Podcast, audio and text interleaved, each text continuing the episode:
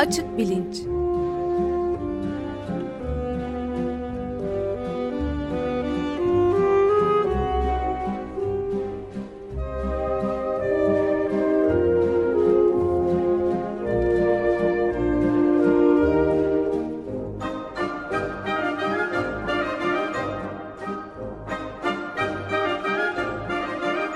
Güven Güzeldere ile bilim ve felsefe sohbetleri.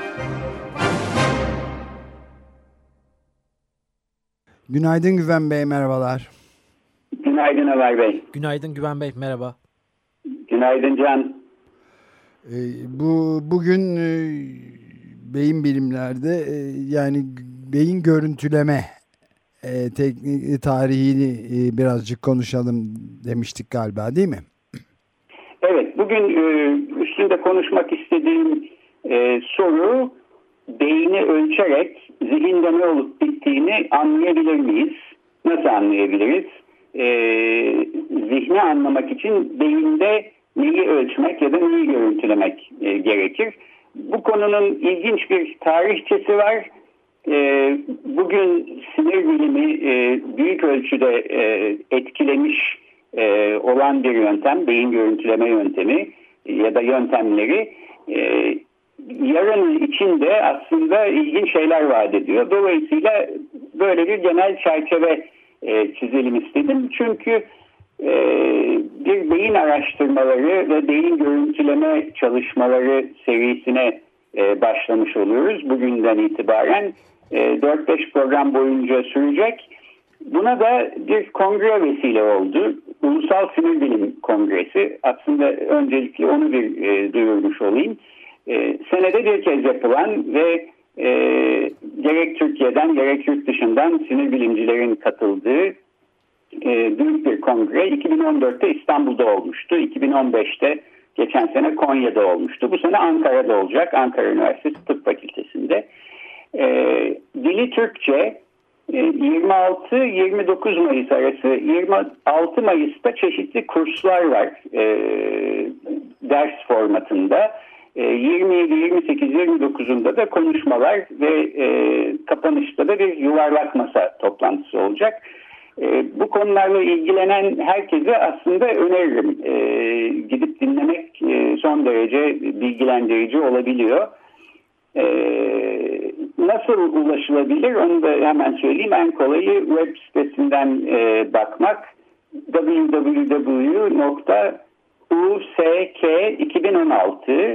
www.usk2016.org e, yani USK Ulusal Sinir Bilim Kongresi'nin baş harfleri 2016.org e, kongreyi düzenleyenler Ankara Üniversitesi Beyin Araştırmaları Merkezi Müdürü Profesör Doktor Metehan Çiçek ve Beyin Araştırmaları Derneği Başkanı Profesör Doktor Çiğdem Özkara. Ee, Çiğdem Özkara konuğumuz olmuştu evet. daha önce açık bilinçte. Hı hı. Ee, gelecek hafta da bir aksilik olmazsa e, Metehan Çiçek konuğumuz olacak ve hem bu kongrede olan bitenleri bir parça özetleyecek hem e, Ankara Üniversitesi Beyin Araştırmaları Merkezi'nde ne tür araştırmalar e, yapılıyor biraz onlardan bahsedecek. Ee, Kongre nerede oluyor demiştiniz? Ki, e, affedersiniz. E, kon, estağfurullah. E, kongre nerede oluyor demiştiniz bir kez. Kongre Ankara Üniversitesi'nde oluyor. E, web sitesine giderek hangi binada ne zamandan ne zamana olduğu filan bu tür bilgilere ulaşmak mümkün.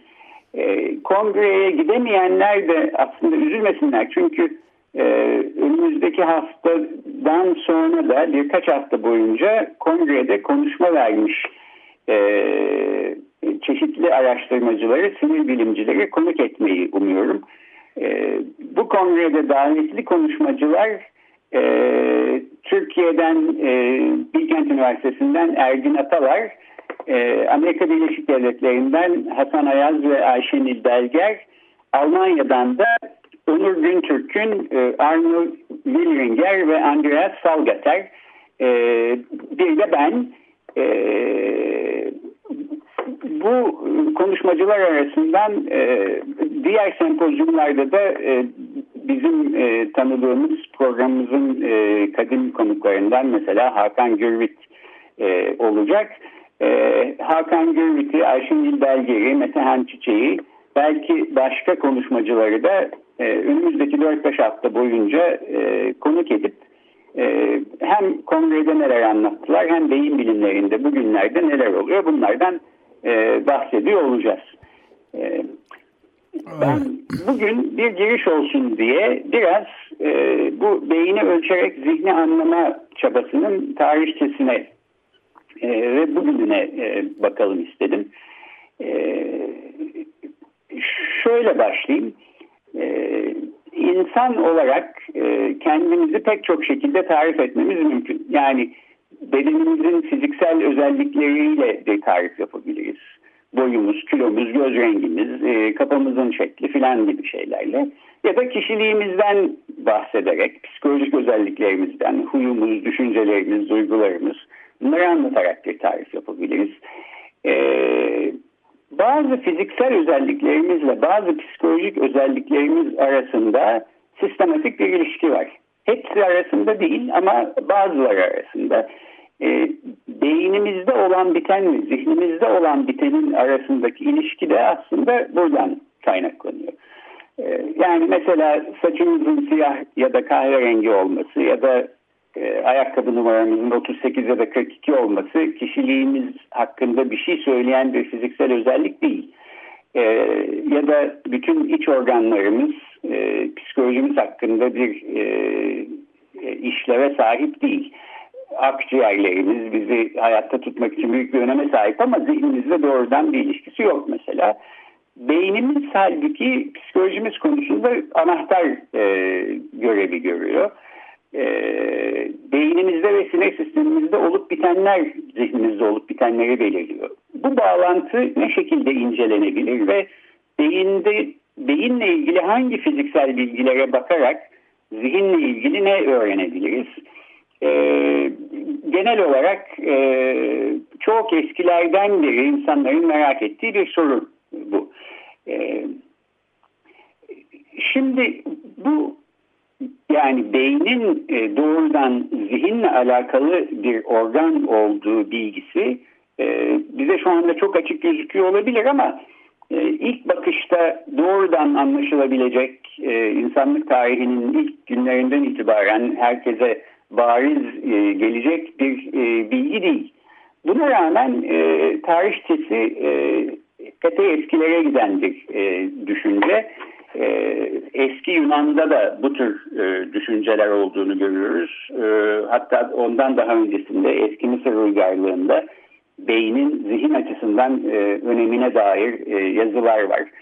E, gerçi herkesin böyle düşünmediği, bu konuda yanlış düşünen önemli kişilerin olduğunu da not etmek isterim. E, tarihin en önemli felsefecilerinden Aristoteles mesela e, aklın ve zihnin e, merkezi olan organımızın kalp olduğunu düşünmüş. İşte yaklaşık milattan önce 400 yıl önce bundan 2500 sene falan önce. E, beynin işlevi olaraksa e, vücudun serin tutulması yani bir tür radyatör görevini e, uygun görmüş. E, Aristo'nun kendi kuramına göre insanları hayvanlardan ayıran özelliklerden birisi e, insanların her zaman duygularıyla hareket e, etmemeyi, e, etmiyor olmayı becerebilmeleri. Bunu da e, insanların kanındaki ısınmanın aslında bir şekilde serinletilme e, imkanı olmasıyla açıklıyor. E, büyük bir beynimiz olduğu için e, beynimiz e, kanımızı serin tutabiliyor. Dolayısıyla e, aklımıza geldiği şekilde her zaman hareket etmiyoruz. E, rasyonel hareket ediyoruz. E, Aristo zamanında böyle düşünmüş. E, o öyle düşünmüş ama mesela yine benzer e, dönemde yaşamış olan e, Hipokrat, bu bütün doktorların yeminini ettiği Hipokrat, zihnin merkezinin vücutta aslında beyinde olduğunu görmüş ve bunu bu, bu şekilde öne sürmüş. Aristo ile bir e, anlaşmazlıkları olmuş filan. Peki yani şunu demeye çalışıyorum. Beyni ölçerek zihni anlama düşüncesi yepyeni bir düşünce değil. Ee, ama beyni ölçmenin pek çok değişik yolu var ve e, son belki bir 25 senedir filan e, yeni geliştirilen teknolojiler ve yöntemlerle yapılan beyin görüntüleme sinir bilimi bir çağ atlatmış durumda. E, bu yıl boyunca da aslında çok ilginç yeni gelişmeler olacak e, gibi gözüküyor. E, beyni ölçmek ne demek? E, biraz bundan başlayalım. E, bu böyle ayağımızın boyunu ya da kilomuzu ölçmek gibi bir şey değil. E, bir kere beynimiz kapalı bir kemik yapısının içinde çok korunaklı şekilde duran bir organ. Yani vücudumuzun aslında en korunaklı organı. E, erişmesi kolay olan bir organ değil kafatasını açmadığınız müddetçe. Nasıl ölçeceğiz, ne yapacağız? E, iki değişik ölçme yönteminden bahsetmek mümkün. Bir tanesi anatomik e, ölçümler, diğeri zamana bağımlı işlevsel ölçümler. E, anatomik ölçümleri yapmak e, e, teknolojik açıdan daha kolay. Postmortem bir şekilde de yapılabiliyor. Yani birisi öldükten sonra kafatasını açıp beynini e, e, ağırlığına bakabilirsiniz. Çeşitli ölçümler yapabilirsiniz.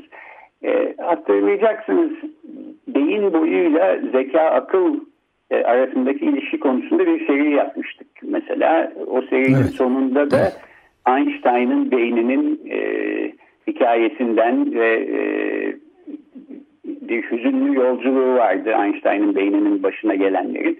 Bunlardan bahsetmiştik. İlgilenenler arşivlerde bulabilir. E,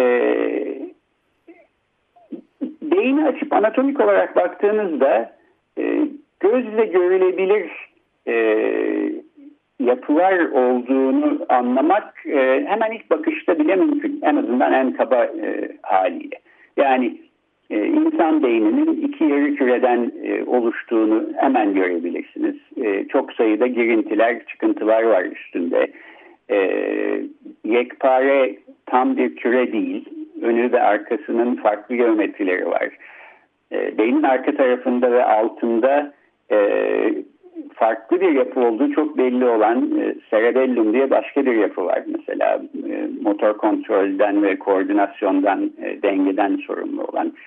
E, bu anatomik e, özelliklere baktığımız zaman e, form ile fonksiyonun yani beynin şekliyle e, gördüğü işlev arasındaki e, ilişkinin ne olduğu konusunda bir takım e, hipotezler ortaya e, koyabiliriz. Bunları e, sınayabiliriz.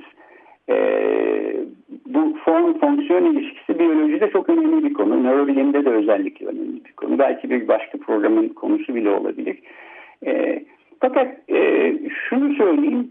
E, e, bir dipnot olarak e, bu form fonksiyon ilişkisini ileri götürüp yanlış sonuçlara e, ulaşmış ulaşmak da mümkün. E, bilim tarihinde bunun örnekleri var.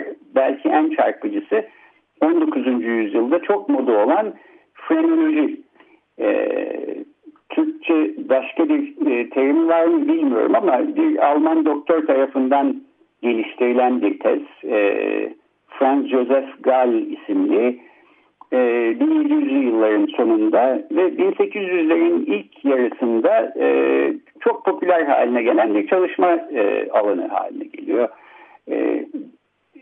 Beynin anatomik yapısına bakarak bunu da dolaysız bir şekilde değil kafatasının aldığı şeklin aslında içinde taşıdığı beynin yapısını yansıttığı varsayımıyla bakarak e, insanların kişilik özellikleri hakkında bir takım e, tezler öne sürüyor. E, Gal ve bu çalışma alanına frenoloji deniyor. E, frenoloji aslında bir tür sahte bilim. Bugün frenolojiye inanan kimse yok.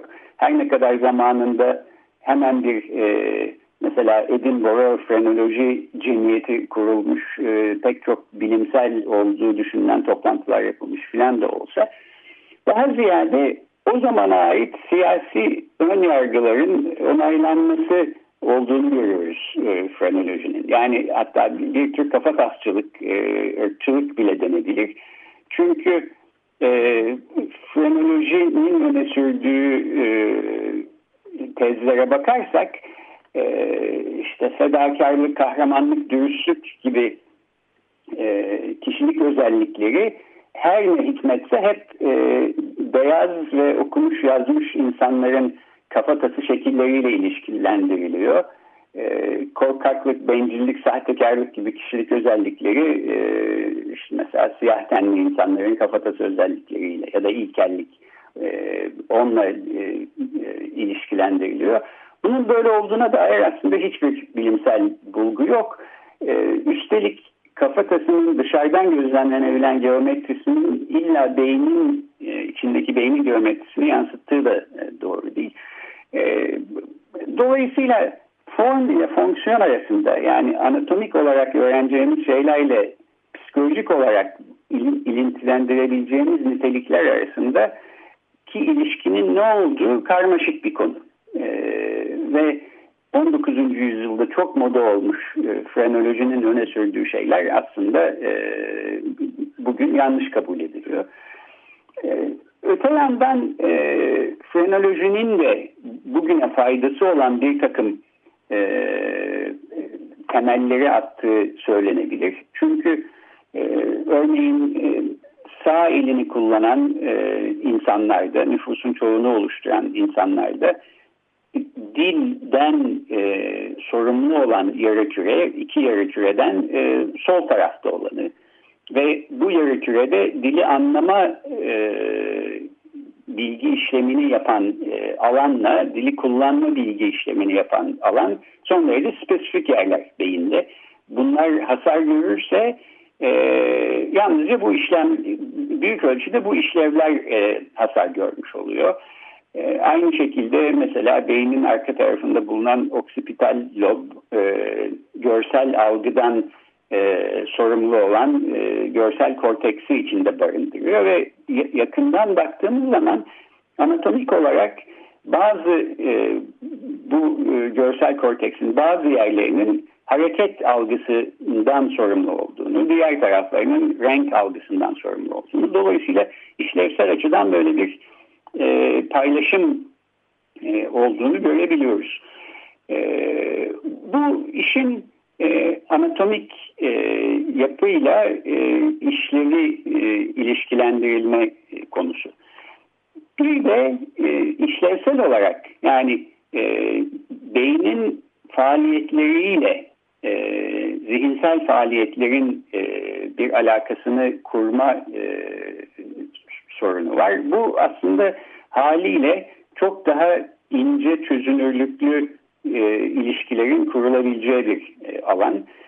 E, burada da beynin e, elektriksel ve kimyasal aktivitelerine bakmak e, gerekiyor. E, yani işlevsel ölçüm anatomik ölçümden farklı olarak zamana endeksli bir şekilde beynin içindeki e, faaliyetleri, e, kimyasal ve elektriksel değişimleri ölçerek bunlara yansıttığı zihinsel süreçleri tanımlamaya çalışıyor. E, şimdi genel olarak e, nörobilimin kabul ettiği bir varsayım, e, kabul etmesi de gereken ve bence doğru olan bir varsayım şu. E, beyinde olanlardan bağımsız zihinsel süreçlerden bahsetmek mümkün değil. Yani zihinde olan biten her şeyi bir şekilde beyinde olan bir şeye bağlamak, e, beyinde olan bir şeye tekabül ettiğini e, görerek tespit etmek e, mümkün ve hatta zorunlu. Ama neye? E, yani bu tekabül e, olma, karşılıklı olma durumu, beyindeki özelliklerle zihindeki özelliklerin e, ilişkisinin faktörlerini nasıl tanımlayacağız? E, bu kolay bir şey değil. Yani beyinde ne olduğu zaman e, siz bir koku algılıyorsunuz ya da ne olduğu zaman bir ağrı hissediyorsunuz, ne olduğu zaman bir akıl yürütme e, süreci içindesiniz. E, bunları nasıl keşfedeceğiz? E, bu işte e, beyin görüntüleme yöntemlerinin, araştırmalarının dününde belki var olmayan ama bugün de var olan ve yarınında da çok daha gelişmiş yöntemlerle var olacağını tahmin ettiğim bir e, alan. E, beynin elektriksel faaliyetleri e, beynin beynimizin e, iki ucu arasında küçük bir voltaj farkı olmasından ve bu voltaj farkından kaynaklanan bir elektrik akımı olmasından dolayı e, elektroansatolografi denen bir yöntemle ölçülebiliyor. E, ama elektriksel faaliyetin yanı sıra metabolik faaliyetlerini de ölçmek mümkün. E, daha doğrusu hemodinamik faaliyetleri yani kan akışı ve kanın beyin içinde dağılımına bağlı faaliyetler. Bu da fonksiyonel manyetik rezonans görüntüleme e, yönteminin aslında temelini oluşturuyor. E, yani zihinsel belli bir iş yapmaktayken bir karar vermeye çalışıyoruz ya da parmağımızın ucunda küçük bir acı hissediyoruz. Tam o esnada beynin elektriksel ya da hemodinamik faaliyetlerinin ne şekilde değişime uğradığını sistematik bir şekilde takip edip e, tespit edebilirsek bunları eşleştirmeye çalışmak mümkün. Beyin görüntüleme çalışmalarının da bugün aslında yaptığı, yapmaya çalıştığı şey tam bu.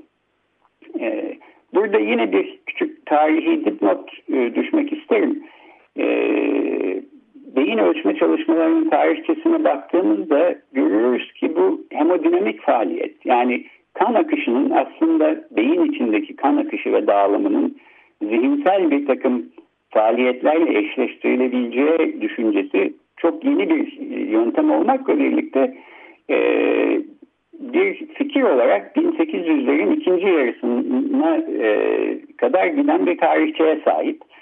E, bir İtalyan fizyolog e, Angelo Mosso isminde doktor 1878 e, senesinde ilk kez e, kendi hastalarından biri üstünde bir ölçüm yapıyor.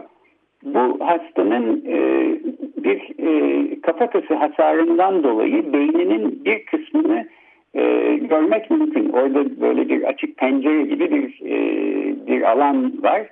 E, Mosso bu hastaya bir e, matematik problem verip normal zamandaki beynindeki kan akışıyla aritmetik problemi çözerkenki kan akışı arasında bir kıyaslama yapıyor ve e, beynin faaliyet gösterdiği sırada yani bir akıl yürütme faaliyeti gösterdiği sırada belli bir alanında sağ frontal kortekste e, daha yüksek bir faaliyette bulunduğunu e, tespit ediyor. Bunu yayınlıyor. Bu beyin görüntüleme e, çağdaş beyin görüntüleme yöntemlerinin belki e, ilk örneği atası olarak e, kabul edilebilen, e, kabul edilmiş olan bir e, çalışma.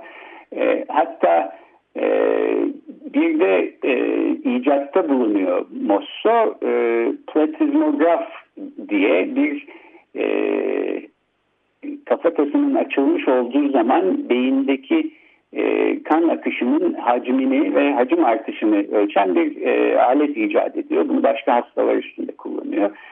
E, bu düşünce dediğim gibi temel olarak bugünkü e, fonksiyonel görüntüleme e, yöntemlerinin de e, temelini oluşturuyor. Çünkü e, fonksiyonel görüntülemede sonuç itibariyle beynin hangi tarafına e, daha çok kan e, akışı olduğunu saptamaya çalışıyor. Çünkü buradaki düşünce e, daha çok çalışan hücrelerde daha yüksek aktivasyonla çalışan nöronlarda daha çok oksijen kullanımına ihtiyaç var. Daha çok oksijen gidebilmesi için de daha çok kan akışı gerekiyor. kanın, beyindeki kanın içindeki oksijen oranının siz bir deneyi bir MR makinesinin içinde büyük bir manyetik alana soktuğunuz zaman bu manyetik alanda gösterdiği değişiklikleri e, takip ederek e, zihinsel aktiviteler hakkında bir şeyler söylemek mümkün. E, fonksiyonel e, görüntülemenin de e, en ana e, fikri bu. Evet, ben de bir, bir şey e, biterken bir şey sormak istiyorum. Şimdi bu e, önemli e, beyin e, ölçme tekniklerinde be, beyinle zihni anlama, e, beyni ölçerek zihni anlama e, teknikleri tarihçesinde işte bütün bu elektroensefalogram yani voltaj farkları ya da metabolik işte hemodinamik dediğimiz faaliyetler e, sırasında MR e, taramaları. E, bütün bunlarla büyük adımlar atıldığı gözüküyor ama peki Hipokrates 2500 yıl önce bu bağlantıyı bütün bu aletler ve metodolojiler olmadan nasıl buluyor? Ee, güzel bir soru. Bu kadar detaylı bir şekilde tabii ki bilmesine imkan yok. Benim tahminim e, bu konuda aslında e, bir tarama yaptım. Çok e, e, faydalı bir e, makaleye rastlamadım ama e, tahmin ediyorum ki mesela savaşta yaralanan e, askerleri tedavi ederken bu görüşe ulaşmış olabilir. Sonuç itibariyle e, şunu herhalde görmek mümkün işte akciğerinden, karnından, karaciğerinden, böbreğinden yaralanmış e, insanlarda, askerlerde zihinsel bir e, bozukluk gözlemlenmiyor. Ama beyni hasar görmüş hastalarda ya algıda ya düşüncede ya duyguda e, bir acayiplik e, oluyor. Nöropsikoloji denen alanın da aslında belki temel e, şeyi bu e, varsayımı ya da tezi bu. Ben Hipokrat'ın e, zihnin merkezinde e, ki organın beyin olduğu konusundaki iddiasının bu tür e, beyin hasarların üzerine yaptığı gözlemlerden kaynaklandığı kanaatindeyim ama e, bu konuda e, ciddi bir e, bilim tarihi çalışması üstüne bunu söylemiyorum. Bu, bu benim tahminim. E, şimdi programın da sonuna geldik. E, beyin görüntüleme ile ilgili ilginç gelişmeleri önümüzdeki haftalarda zaten konuşuyor olacağız. E, üstelik beyin görüntülemenin e, uygulamalarından da bahsedeceğiz. Mesela otizm ve şizofreni konusunda beyin görüntüleme nasıl yenilikler e, getiriyor bundan bahsediyor olacağız. Ayşenil Belger e, konumuz olduğu zaman. E, şunu söyleyerek fakat bitireyim. Beyin ölçümü yaptığımızda elimizdeki bütün bilgi bir, bir takım elektriksel ve hemodinamik verilerden ibaret. Yani ben sizin beyninizi ölçtüğüm zaman doğrudan düşüncelerinizi ya da duygularınızı e, ölçemiyorum. Bunları deneyimle, deneyimleyemiyorum. Beyninizde ölçüm yaparak o anda zihninizde geçmekte olan şeylerin kodunu çözebilir miyim? Diyelim siz gözlerinizi kapadınız bir şey hayal ediyorsunuz. Ben beyninizdeki aktiviteye bakarak bunu bir perde üzerine bir film oynatır gibi mesela yansıtabilir miyim? Ee, Şimdilik hayır ama bu yönde de heyecan verici çalışmalar var ve beyin görüntülemenin belki yarını da bu tür şeyleri bize e, söz vermiş oluyor. Bunu bir başka programda daha detaylıca anlatırım. Ama e, bir şekilde kendimize özel, kendi zihnimizden geçen ve kimseye söylemediğimiz, ifade etmediğimiz şeyleri bile e, beyin görüntüleme yöntemleri kullanarak ve beyinde olan bitenin kodlarını çözerek e, zihinsel bir içeriğe çevirmek, döndürmek ve herkesin görebileceği, anlayabileceği bir hale e, dönüştürmek mümkünmüş gibi duruyor. Belki beyin görüntülemenin en heyecan verici e, kısmı da bu. Evet. Peki çok e, teşekkür ederim. Bitiriyoruz herhalde. Bütün bunları gene internet sitesinde ve blogda görmek mümkün olacak, izlemek değil mi? Evet, Twitter hesabından e, duyuruları koyuyorum. Açık Radyo sayfasını da aslında bir daha anons edeyim. Açık Radyo.com.tr'den e, Açık Bilinç sayfasına gidersek orada bahsettiğim makalelerin kendilerine ya da bağlantılara ya da videolara ulaşmak da mümkün. E, Twitter hesabında Açık Bilinç etiketiyle izlemek mümkün. Ee, gelecek hafta e, bir aksilik olmazsa e, Ankara Üniversitesi Beyin Araştırmaları Müdürü Profesör Doktor Metehan Çiçek konuğumuz olacak ve beyin görüntüleme serisini sürdürüyor olacağız. Peki çok teşekkürler Güven Bey. Görüşmek, Görüşmek üzere. Ben teşekkür ederim. Görüşmek üzere.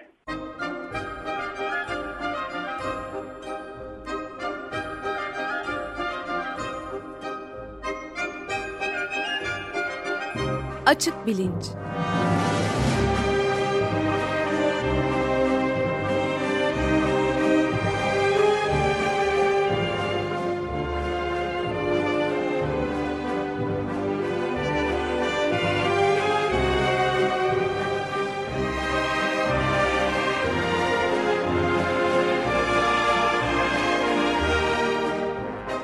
Güven Güzeldere ile bilim ve felsefe sohbetleri.